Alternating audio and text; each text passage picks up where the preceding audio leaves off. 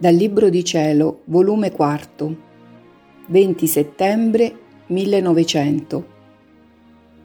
Segni di croce per risanare.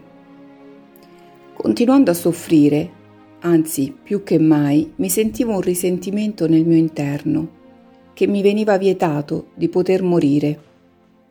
Onde, nel venire il mio adorabile Gesù mi ha rimproverato della mia tardanza nell'ubbidire, che fino allora pareva che mi tollerasse.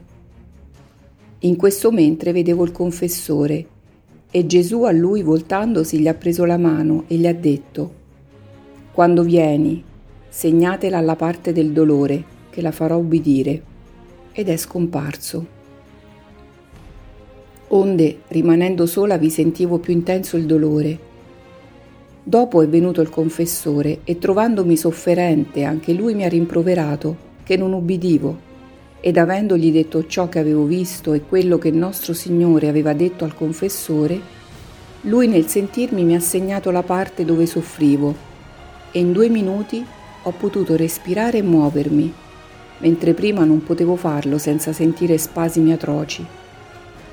Mi pare che l'ubbidienza e quei segni di croce mi hanno legato il dolore, in modo che non posso più dolermi ed ecco che sono rimasta delusa nei miei disegni, perché questa signora ubbidienza ha preso tal potere sopra di me che non mi lascia fare niente di ciò che voglio, anche nello stesso patire.